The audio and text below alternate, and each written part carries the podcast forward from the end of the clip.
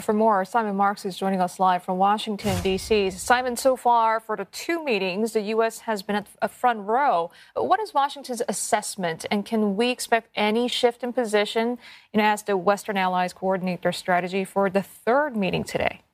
I think certainly no shift in the US position or that of NATO and its European allies. In fact, some here are surprise today's meeting is even happening because at the beginning of the week they wondered if Russia would really show up for all the planned conversations. The Biden administration insists that this has not actually been a week for negotiation, rather, simply for getting a sense of exactly where the Russians stand and making sure that Moscow has a sense of the red lines shared by the US and NATO. Russia, of course, is impatient for movement, uh, and there's no sense in which the Americans are ready to offer that. So today, they've dismissed again here as a non starter the Russian demand that NATO's doors should be forever closed to Ukraine. Uh, I think there will be great interest in Washington in seeing whether Russia's position is in any way softening or more likely hardening uh, at that meeting that gets underway in a few hours. Uh, the State Department spokesman Ned Price said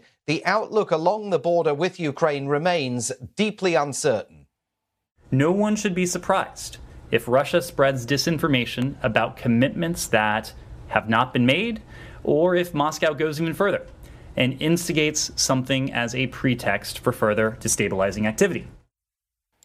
And that issue he mentioned there of misinformation is a big one for the United States. They say here that some of the claims uh, Moscow is advancing about the alleged mistreatment uh, of the Russian speaking population in Ukraine are simply untrue, but they recognize now within the Biden administration that they're fighting an information war against Russia as much as anything else. Certainly are. Thanks for keeping us up to speed. Simon Marks in Washington, D.C.